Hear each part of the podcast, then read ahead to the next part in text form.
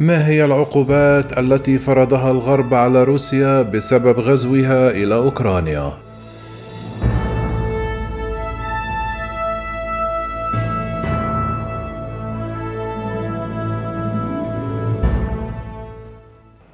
أعلن الاتحاد الأوروبي فرض مزيدا من العقوبات على روسيا بما في ذلك حظر واردات النفط الروسية بحلول نهاية هذا العام.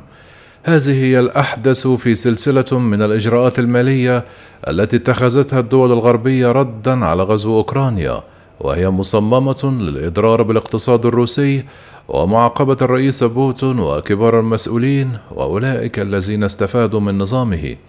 العقوبات هي عقوبات تفرضها دولة على دولة أخرى لمنعها من التصرف بعدوانية أو انتهاك القانون الدولي. إنها من بين أصعب الإجراءات التي يمكن أن تتخذها الدول باستثناء الذهاب إلى الحرب. وتشمل العقوبات المخطط لها والتي لم يوافق عليها أعضاء الاتحاد الأوروبي بعد التخلص التدريجي من واردات الاتحاد الأوروبي من النفط الخام الروسي في ستة أشهر والمنتجات المقررة بحلول نهاية عام 2022 فصل أكبر بنك في روسيا سبير بانك وبنك ائتمان موسكو والبنك الزراعي الروسي عن نظام المدفوعات الدولي سويفت المستخدم لتحويل الأموال عبر الحدود. قطع ثلاثة من محطات البث المملوكة للدولة في روسيا عن الاتحاد الأوروبي عن الكابل والأقمار الاصطناعية والإنترنت. معاقبة 58 روسيا بمن فيهم المتورطون في جرائم الحرب في بوتشا وحصار ماريبول.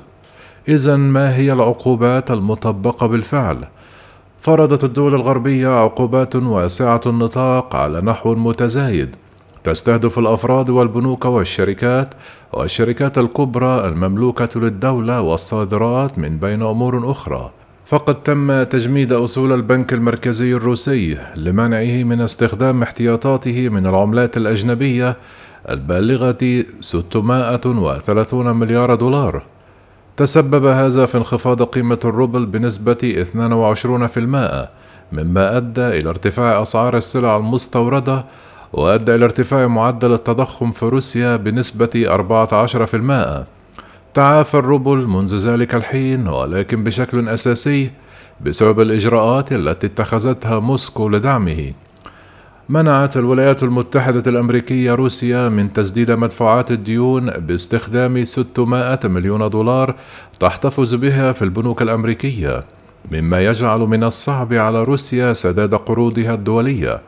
وسيؤدي ذلك إلى تأخير المدفوعات كما تم إزالة سويفت من البنوك الروسية الكبرى من نظام الرسائل المالية الدولية.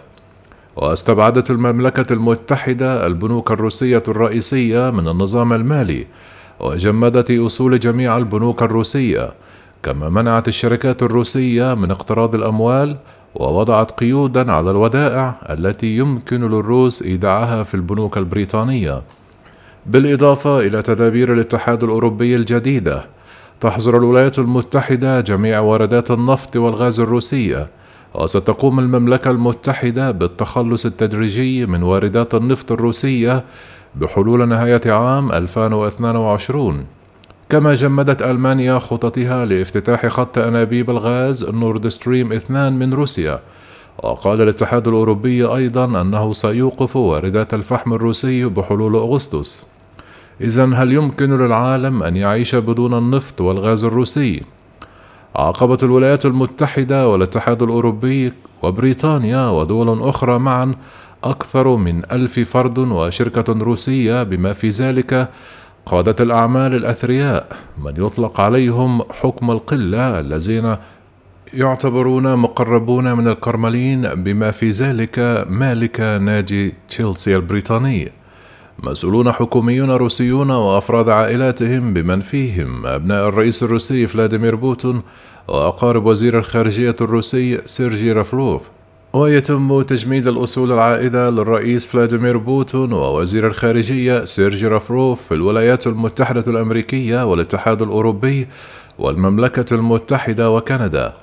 كما أوقفت المملكة المتحدة بيع التأشيرات الذهبية التي سمحت للأثرياء الروس بالحصول على حقوق الإقامة البريطانية وأوقفت أكثر من ألف شركة دولية التداول في روسيا أو انسحبت تماما بما في ذلك ماكدونالدز وكوكا كولا وستاربكس. كما قامت شركة نستله العملاقة للأغذية بسحب بعض علاماتها التجارية وكذلك شركة ماركس أند سبنسر وشركة برجر كينج. وبعض العلامات التجارية ويقولون أنهم لا يستطيعون الانسحاب لأن عملهم في روسيا تعمل بموجب صفقات امتياز معقدة. فرضت المملكة المتحدة والاتحاد الأوروبي والولايات المتحدة حظرا على تصدير السلع ذات الاستخدام المزدوج. العناصر ذات الأغراض المدنية والعسكرية على حد سواء مثل قطع غيار المركبات.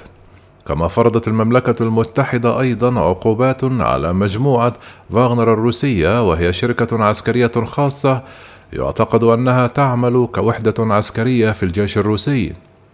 أما بالنسبة للرحلات الجوية تم حظر جميع الرحلات الجوية الروسية من المجال الجوي للولايات المتحدة والمملكة المتحدة والاتحاد الأوروبي والكندي. كما حظرت بريطانيا أيضا الطائرات الخاصة التي يستأجرها الروس.